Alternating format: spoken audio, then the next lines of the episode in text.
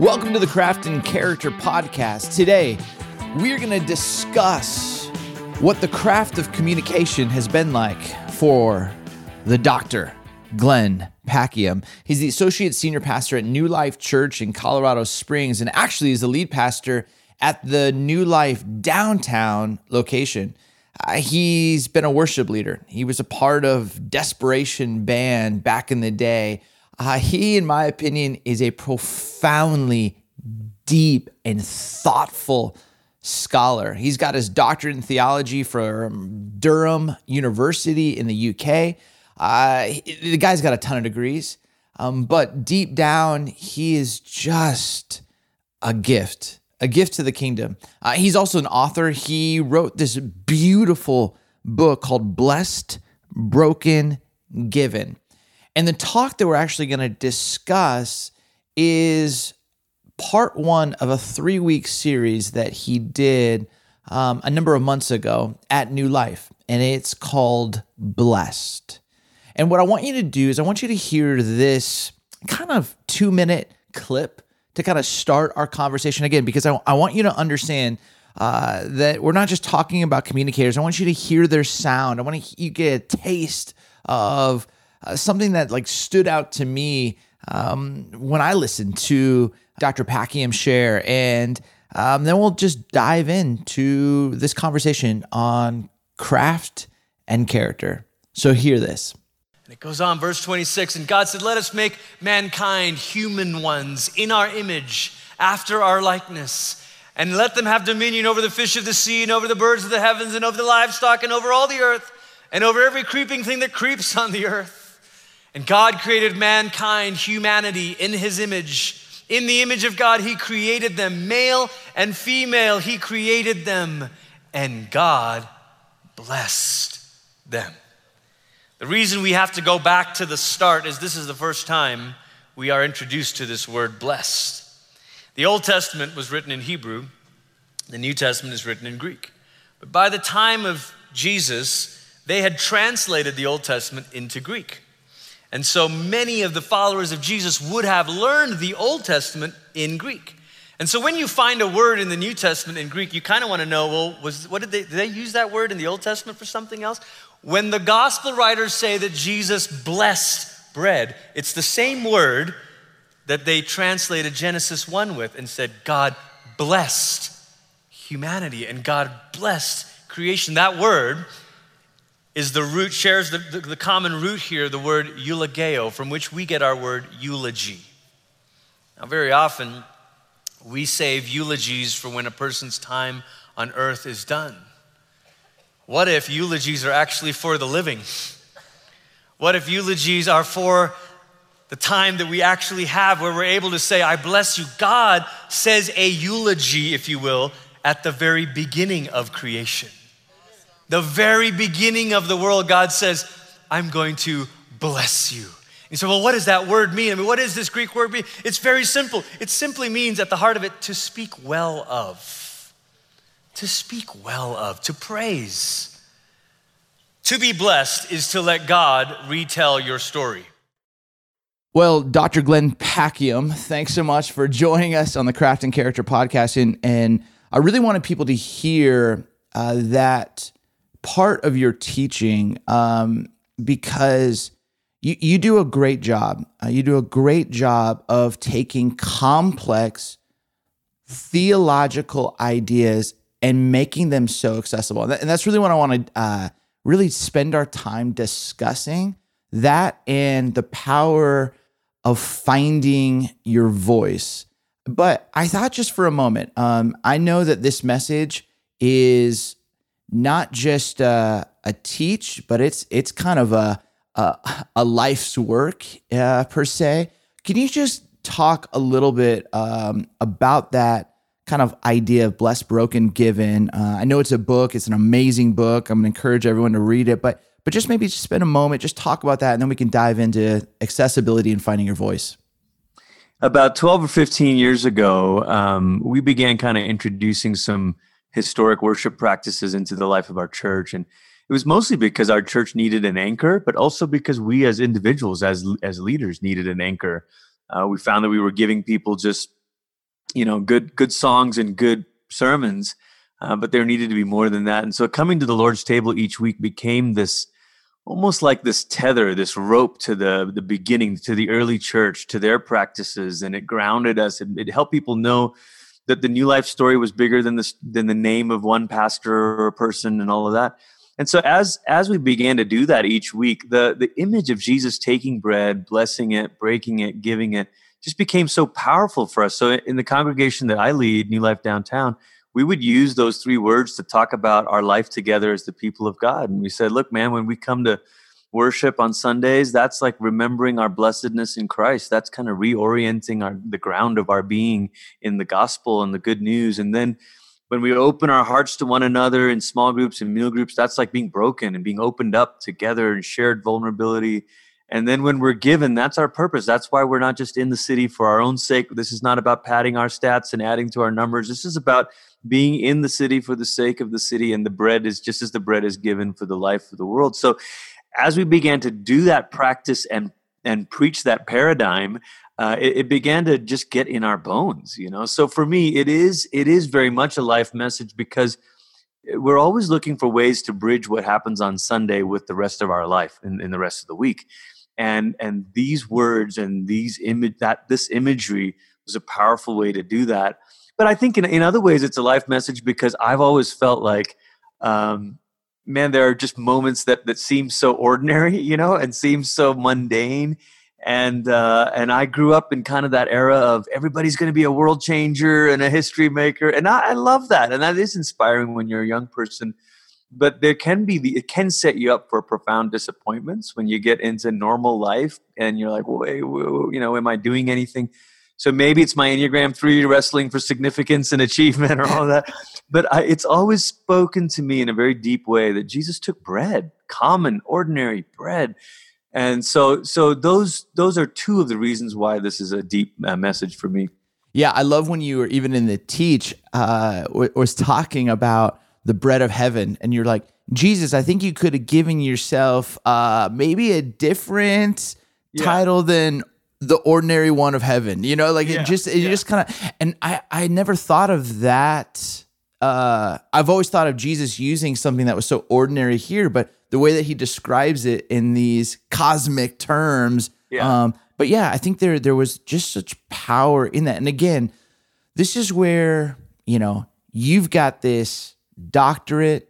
I mean, you've studied at at, at Durham. Um, you, you you've you know you're you're a fellow, like you're a teacher. You know, I I I'm incredibly over the years been blessed because I respect your scholar work, um, your theologian perspective, but I also love that you fight to make it accessible mm. for uh, the explorer, for the mm. person who's you know, and, and we both love alpha. We both love you yeah, know just yeah. kind of the that evangelistic Secret. heart. You know, you know, but but you you have this uh, unique tether to kind of the, the ancient practices to deep theological research and a heart for people who are being formed and shaped to greater discipleship and people who are far from God. Like, yeah, you don't typically find someone with that kind of bandwidth, which leads me to in this whole craft and character podcast about working on the craft of communication. How do you fight to hold something to be deep and theological yet profoundly accessible. How, how do you do that from week to week? It, it, fight is a great word, Steve, because it is that for me. I, it doesn't come naturally, and it and it it was uh, a lot of years in the making. I mean, I, I I've been preaching weekly since 2009, and I look back at some of those early sermon notes and I think, oh my goodness, what was I doing? And, you know, prior to that, I probably spoke a half dozen times a year in various settings, you know, college 20 somethings ministry, maybe a, an evening service here or there. But 2009 started preaching weekly, and I, I was trying to cram everything I had just learned in one sermon. You know, yes. I mean, you know, my outlines were like this. This could have been an entire series, but I packed, tried to pack it all in one sermon. So it it doesn't come easy for me. I do want to say too much, and it still is the the you know the the ongoing challenge. But I've been helped along the way by by listening to great communicators uh, early on, you know, even when I was only preaching a handful of times a year, I read Andy Stanley's book, Communicating for a Change, and I love the way he he talked about the tension and setting yep. that up. And then I read uh, Chip and Dan Heath's book, Made to Stick, you know, and just that whole idea of where's the gap in people's knowledge and, and help them bring up to the, bring them up to the edge of their gap uh, and what they know and what they can't explain, and then you know introduce the message. And then I've loved Tim Keller, you know, his book on preaching, where he talks about what's the cultural question or the longing. So for me, very often the, the beginning of the sermon is so important to me because I'm trying to find out the thing that really grabs people, the thing that they're wrestling with. Maybe it's a question, uh, maybe it's a tension, maybe it's an objection that they have to the faith, you know. And I do think, you know, growing up I was I grew up in Malaysia. It's a multi-religious you know country. Christians are only about ten or eleven percent, and so I I I grew up kind of in this pluralistic um, uh, setting, and and on top of that, I am wired as this intellectual kind of guy. So so here I am in charismatic churches in Malaysia, but but always questioning and second guessing. And I felt like I had a lot of preachers that dismissed that, that said, "Oh, don't overanalyze, don't overthink." And so, in some ways, I'm trying to preach to the 15 year old version of myself, you know, to the person who's like, I want to know this, but these things don't add up or these things don't make sense.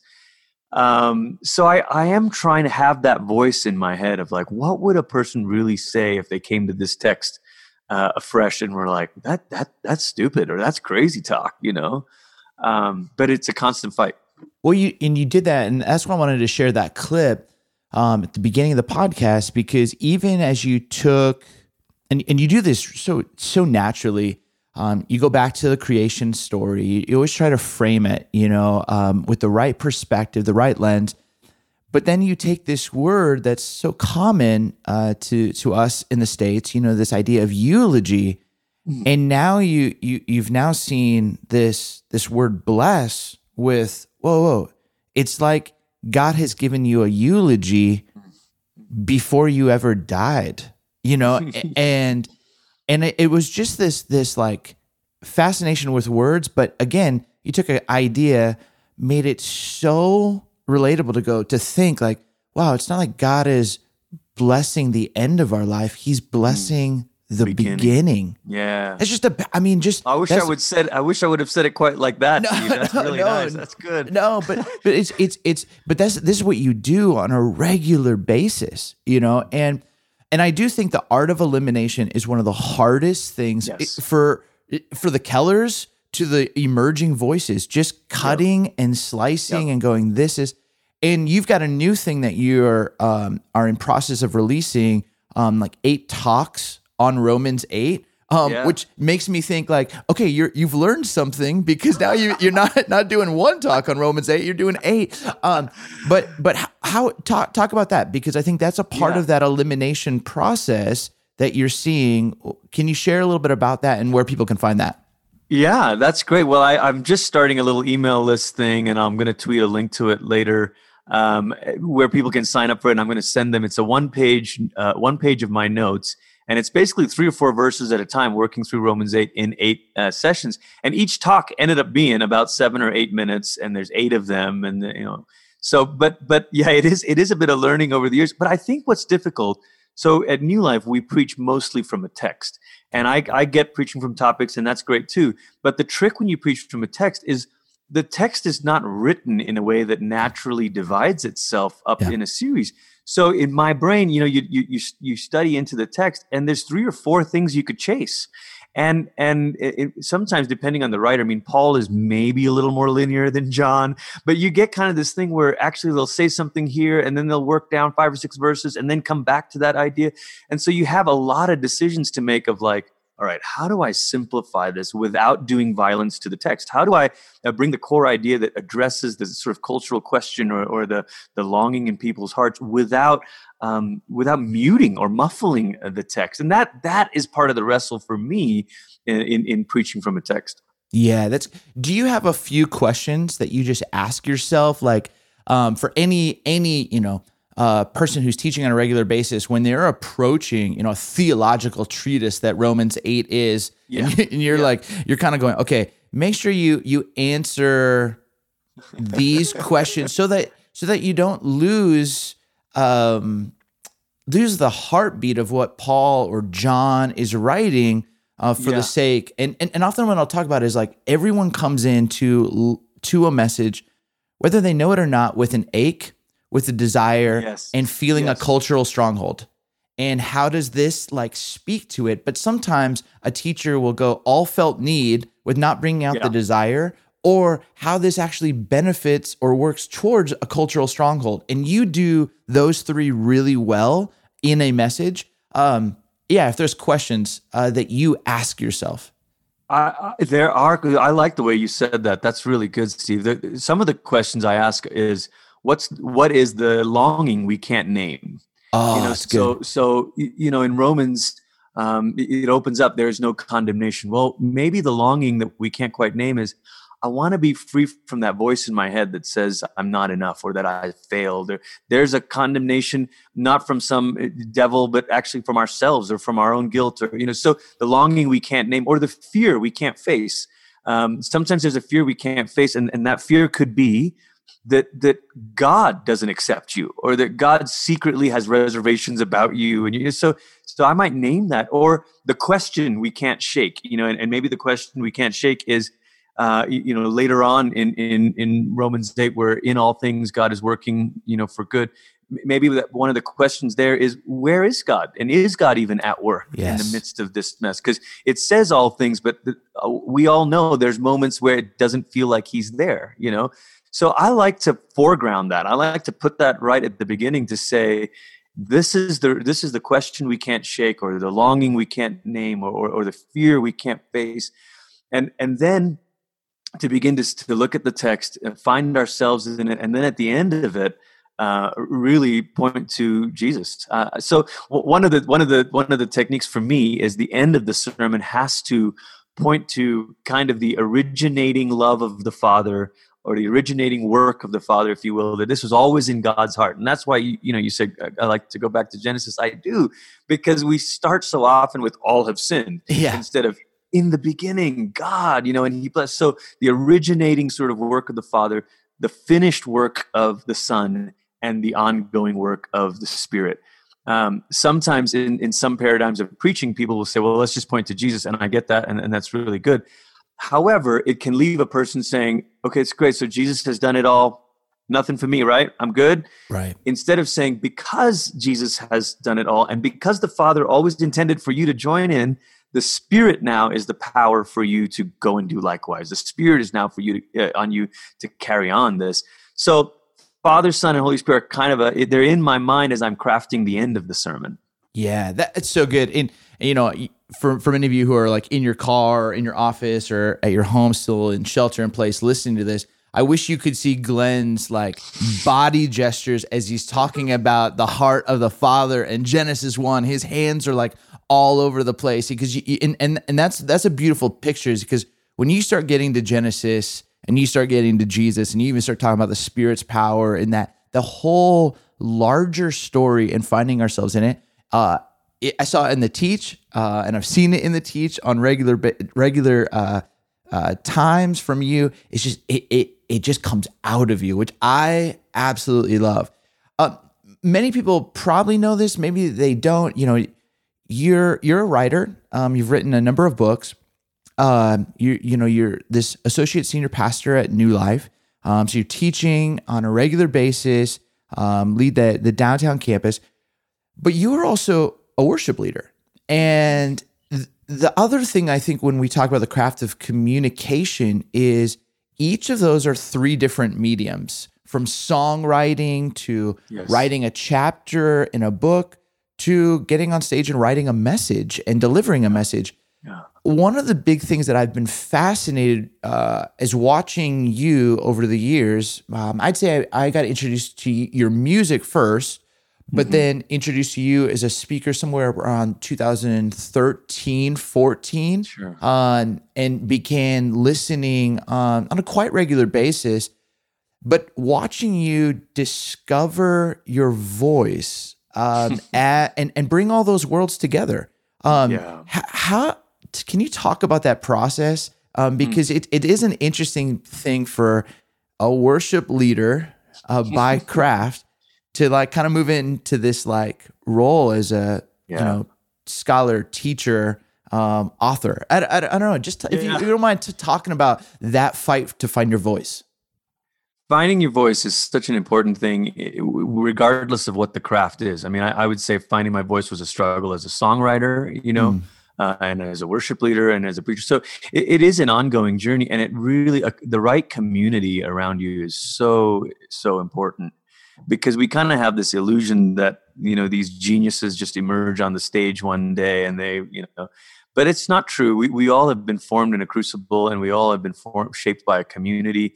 So i'm i'm very grateful for friends who gave feedback and input and and guys who stretched me. The our the, the team here at new life um, we're all very different from one another. We did a few months ago. We did a little sort of preachers workshop for some upcoming developing communicators at, at New Life, and the three or four of us that were presenting were like very different, you know. Um, uh, and we acknowledge that, and I think so. Part of finding your own voice is is being comfortable in who you are and and who you're not, while uh, not using that as an excuse to not get better at certain Yes. things. You know, so one of the things that I've had to learn is to actually bring in some of that paradigm of songwriting and to think of a sermon having a chorus. Where is the chorus in the sermon? Where is that?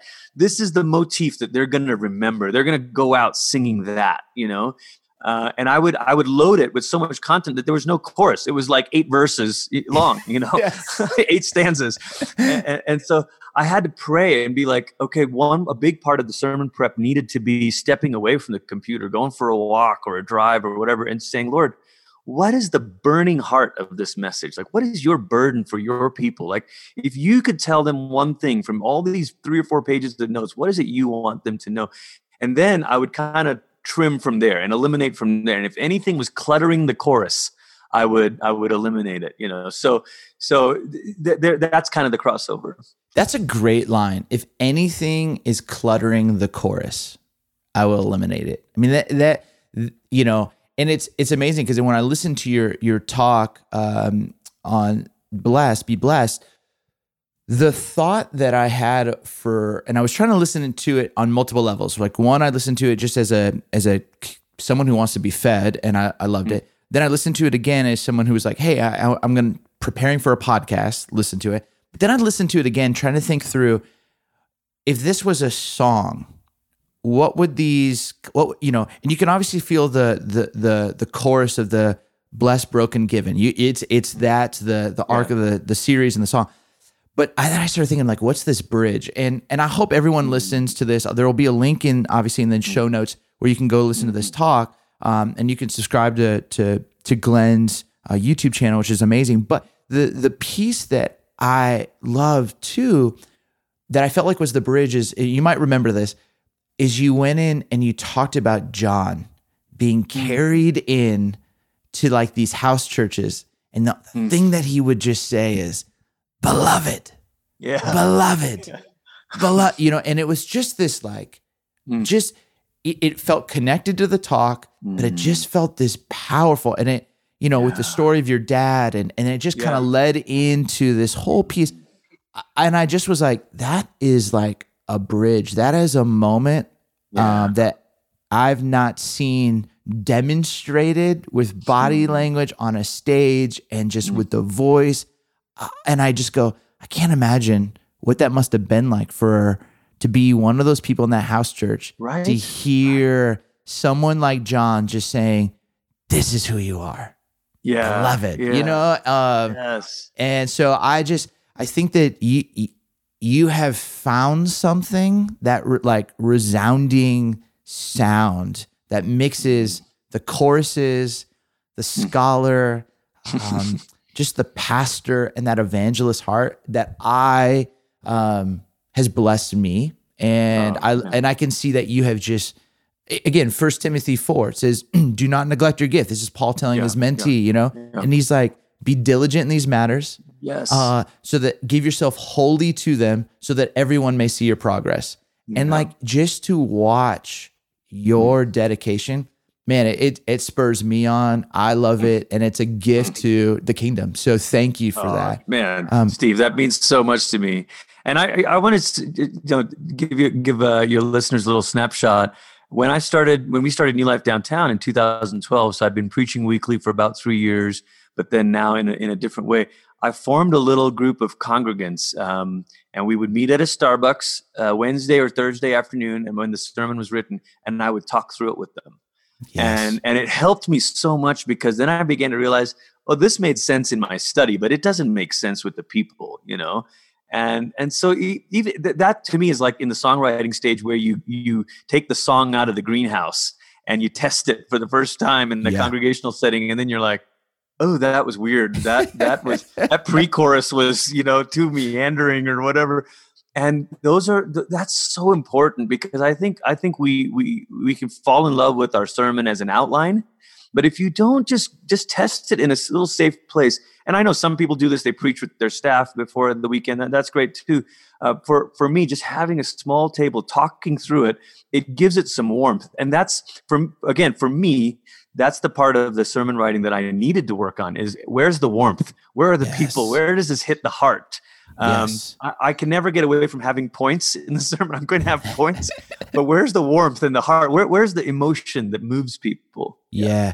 Well, I think that's really, really, really, really good because, um, you know, so you look at stand-up comedians, they're walking in late at night and they're just working on yeah. three or four jokes and yep. that bomb, but they're trying to build for an hour special. Yes you know, and I think the more that we can have people that aren't like us, you know, as threes on the Enneagram, we're not finding more threes, but like no. to find people who are in different kind of spaces and spheres yeah. of life that yeah. we can talk through. And isn't it amazing is when you have that and you're like, oh my goodness, like, like Connie loved that idea. Like yeah. it, like that, that spoke to her and she, or, and and she added a couple mm-hmm. thoughts that like I think would really resonate to her friends that I would have never thought of. And then you go and deliver the message and you're like God through Connie made that so much stronger. Exactly. Like it exactly. and and and you just start thinking when you see that playing out, you go, why haven't I done this uh, you know, earlier? And I just think um th- that is I'm I'm glad you said that because it's a really, really important piece. I want to shift because part of the, you know, obviously the the podcast is on craft and character, and the ampersand is so important to me. Yeah, is yeah. I think for many people they focus so much on their craft, um, yeah. you know, and and we see it with like the Last Dance, you know, with Michael Jordan. Like I, I love, you know, just so gifted. Um, yeah. Or sometimes we see in spiritual formation centers like people focusing so much on their character and transformation, um, but not so much on their craft Uh, because uh, almost like it's almost. But I think what I've appreciated um, about you and and many others that I voices that I just respect, um, women and men in the kingdom, is you're doing both. And what would you say are some of those exercises or practices or or reasons for why, um, at the end of the day, you are committing so much to having your character lead the way? Well, at the end of the day, a sermon is not just a talk. You know, it's not a TED talk. It's it's it's it comes from a deep life with God, and it comes from you know I think Brueggemann said it's a word from another world. But if we are not living from that other world, then uh, then it doesn't you know it, it hasn't taken root in us. And I, it, it, should go without saying, but the pressure on us as pastors to produce a talk every week uh, can can tempt us to just sort of put together a good outline that we're proud of and clever stories and all the right things. And again, I, I, there are parallels with me from my my years leading worship. It's easy to stand up and just get through the sets and you know in the set list and you know how to shape the contour of it. So this is the high point, this is the low point. Uh, but we used to, you know, we used to talk about a worship leader having their own private times of worship with the Lord this is David on the back hills, right, with his heart before he's leading. The worship leaders need that, and and preachers need that. I need time with the Bible that's not for the purpose of sermon prep. I need time to just read uh, the Word of God deeply. That is that doesn't have me firing for three points and an outline, and you know, and and so there so there is kind of the the, the intimacy with with Jesus aspect of it that that shapes the character, but there's also and this is like artists art emerges when you're okay with waste. And what I mean by that is you're you're going to write a lot of bad songs. You're going to sit down at the piano pick up the guitar, and maybe nine times out of ten nothing comes of it. But you have to be willing there has to be enough white space uh, so that there's almost sort of this excess uh, b- before something beautiful emerges. And in, in a similar way i have to read stuff that will never show up in a sermon. Mm. but i have to read for my own sake for the purpose of enriching the soil of my own heart. So oftentimes i'm reading biblical studies stuff and theology stuff uh, that that will will never um, well some of it will but but most of it will never show up in a sermon outline. It's not a commentary of the text. It's just it's just something i'm chasing out of interest you know and and uh, that childlike wonder of fascination with god's word and with uh, you gotta st- you gotta cultivate that and you gotta chase those things that you, you don't realize it but you're laying the groundwork. You're you're enriching the soil for the seeds that will be planted in it. Or to switch metaphors, it's like digging a well before you need the water. Yeah, you, know, you, you, you, need to cultivate that deep place of intimacy and of learning and and and and pursuing wonder um, before you end up needing content. Yeah, you, you know it's so fascinating because I um, a mentor of mine used to always say, uh, "Don't go to counseling when things have fallen apart. Go right. to counseling right. before things have fallen apart." Right? I think so often we go to the well because we need something. We need to yeah. teach. We need it. But you're talking about the kind of the intentionality of digging way before you even need an idea because you need it for yourself. Yes. You know, yes. and that that that cultivation of that childlike wonder. Um yes. is that something you schedule? Is that something that in you know how, what does that what does that look like uh, in just real practical kind yeah. of terms? Because I love that idea. I it, it has to be in the mornings for me because my brain is pretty fried at night. so I I used to be pretty bad about my schedule. I just say yes to appointments whenever it was you know. But but Brady has really modeled a good example for us here of like just blocking out um, chunks and and and uh, and then I've adopted kind of block scheduling like so many people do. So so for me, Mondays are a day where I, it's not a day off. It, it is the work day. Fridays and Saturdays are my days off, but Mondays are the days where I don't schedule any reoccurring appointments. So once in a while, if there's a crisis situation or whatever, I can I can fit it in on a Monday, or a catch up with uh, with a friend over lunch is fine. But that just not having the press of my schedule, I, I, I can't create when I feel the walls closing in. So Mondays are just it's a wide open space for me.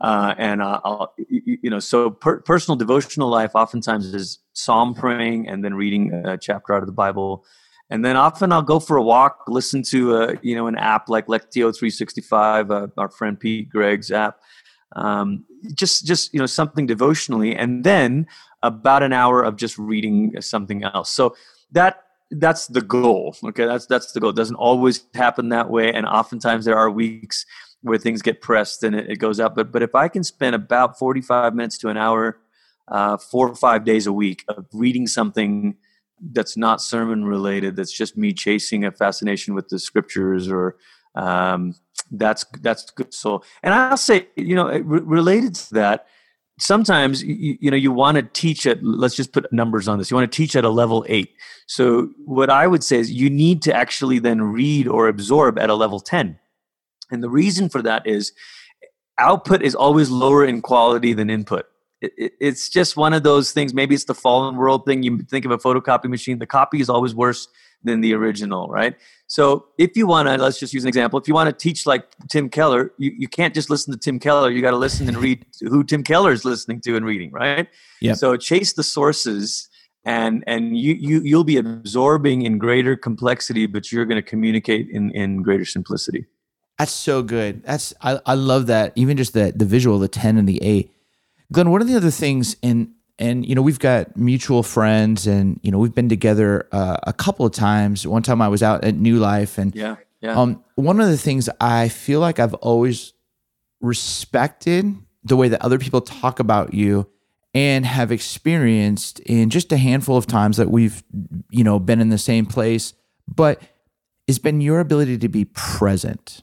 Um and you know i i i I feel like there's always just this sense of peace and calm. Like I've I've not ever heard someone say. I don't know, Steve. That, okay, that, that Glenn Packiam, he's a stressed just just um but there's just this sense of ease and and again i I- know that life's not easy and especially you're walking through some but there that doesn't just come and that doesn't just happen you know and we read in philippians that you know um to to be rejoice always um that that's a that's a that's a command you know what i mean to like live in that kind of life. But i feel like there is just this um sweet spirit um w- you know when when my friends talk about uh their interactions with you they're just like they're not like man that guy's a wasn't present. That guy was a jerk. They're just just this this this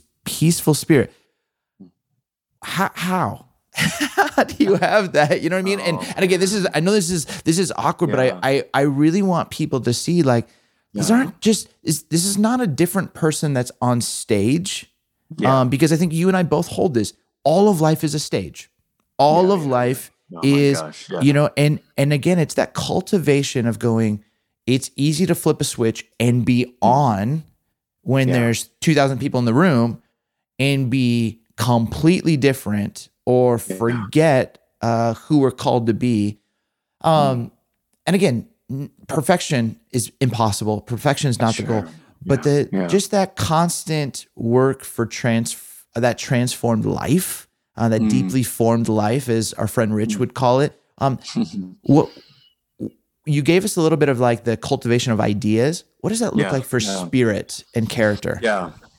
Uh, well, first of all, you're being very kind, Steve, and, and I think my my family would give a different picture of me at, at moments of stress and, and frustration. And um, you know, my wife is a really good. She she was trained as a counselor, and she's very good at helping me um, know when I need to stop and slow down and journal.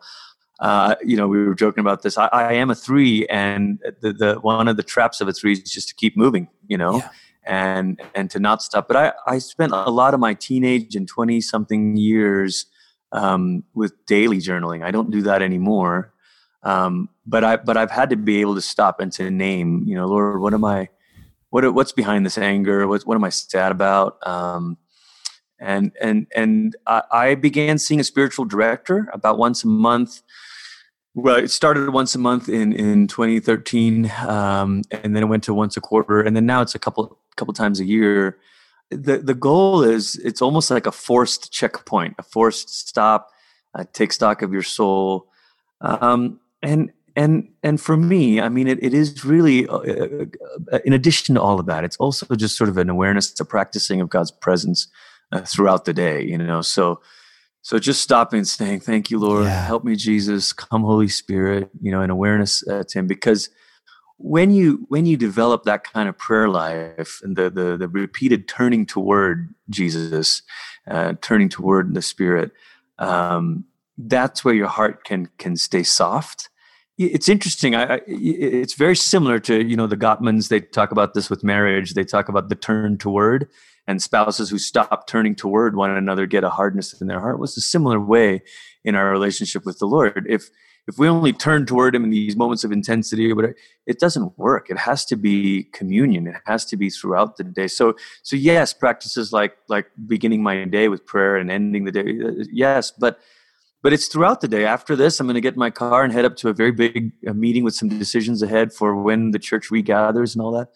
I'm going to be praying all the way through. I'm going to be taking a breath, saying, "Lord, help us, be with us, beware." You know, um, opening meetings that way, uh, filling up those spaces. One of the things my spiritual director challenged me is he said, "Glenn, as often as you refresh the apps on your phone, would you refresh your soul with prayer?" You know.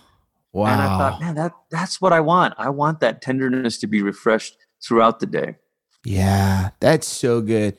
I, you know, I, I think about that idea of just the the return. Um, so easy. I know God's presence is everywhere, but um, I just like Moses in the desert might not Yes. be aware of that burning bush, you know. And the rabbis thought have have have wondered with midrash that that, that bush had been burning for years, and Right. Moses was unable to see it. Just his headspace and heart space was distracted, and and I can go, me too, me too. And that Mm-hmm. that teshuva, that like return, that like daily momentary repentance of like just I'm welcomed back Yes. into the presence. Um, I love that consciousness of it for you, and I mean, and, and when we talk about character and, you know, New Life has gone through a unique kind of season many, many years ago, um, where you saw this, you know, and, and on the on the backside, and um, like, w- what has that kind of done within you to really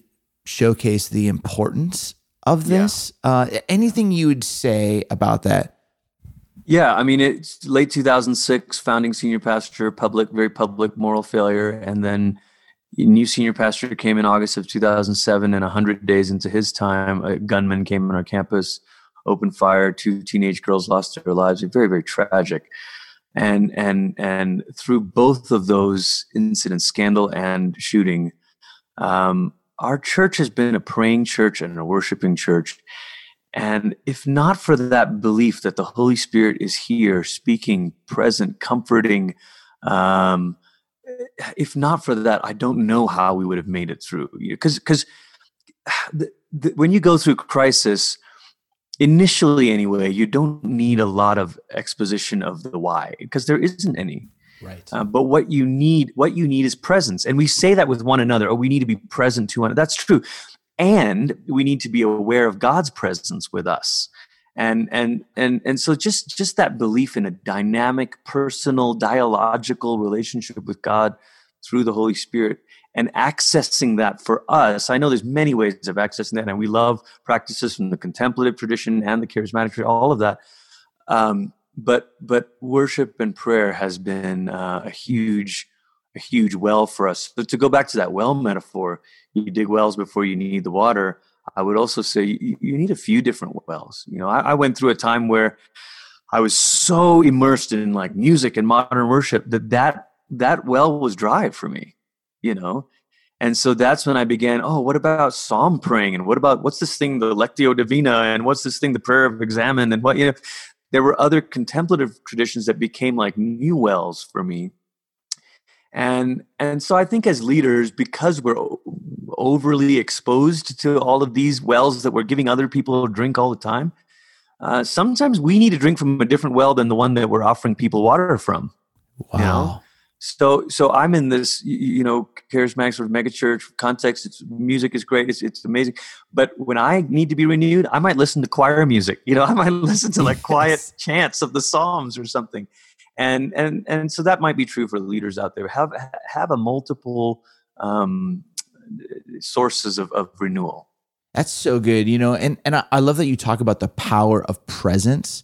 Um, you know i think that's one of the reasons like god gave his son two names you know and and typically we love just to bring one of those names you know into a conversation but the sense of yeah like Emmanuel, God with us, and you know, Yeshua, God's mighty to save. Like both of those are so important. Um, and yet it's sometimes people aren't asking like for the the exposition. They're longing for that Emmanuel, that that yes, he's near yes. and that he's present.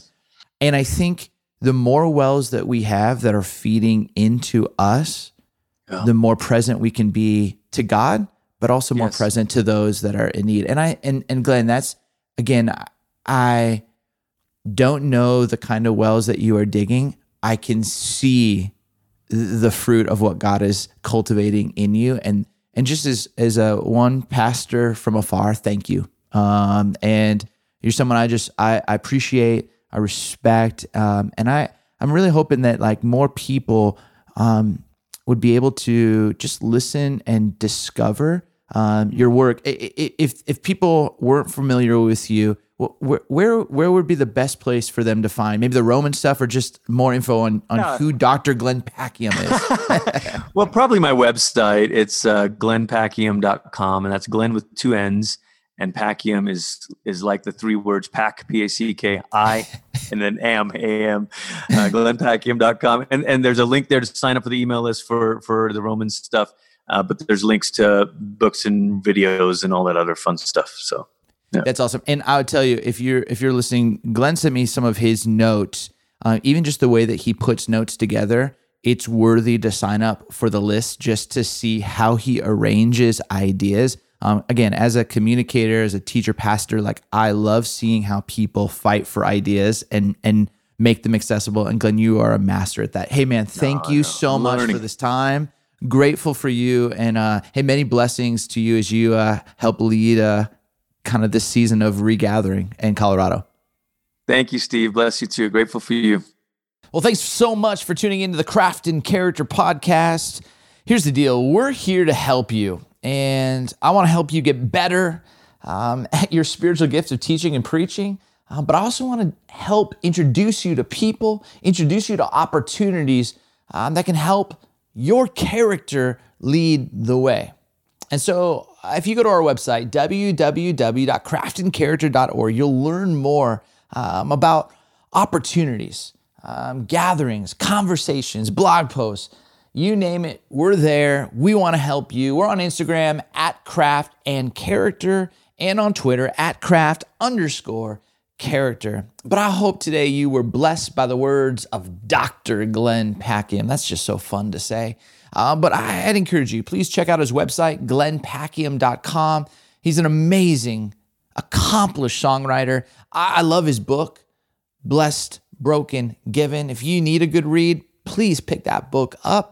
And if you just want to learn more, um, that page will introduce you to uh, his YouTube channel where you can learn more about his teachings and just watch how he takes complex ideas and makes them so accessible so that people who are far from God, people who are growing in their Christ centeredness, um, are being shaped and formed. Glenn is a gift, and I hope you were truly blessed by what he said. If you uh, have enjoyed this podcast, um, this is this is the number two for us. Uh, please share it um, rate it, review it, pass it on. Um, we just want to be helping you continue to not neglect your spiritual gift, to help you be diligent, and to help you grow in what God has entrusted for you. And I hope, I hope in this week that you would have the courage to go dig some new wells, that you would find yourselves kind of drinking in some new streams Maybe it's around creativity. Maybe it's an ancient practice. Maybe it's a fruit of the Spirit. Uh, whatever it is that the Spirit is leading you into, may you have the courage to take some time in your schedule this week and say, I got to dig new wells. Maybe it's making a call to a counselor or spiritual director, but whatever it is, may you have that courage to dig new wells because in a few months, you're going to need that.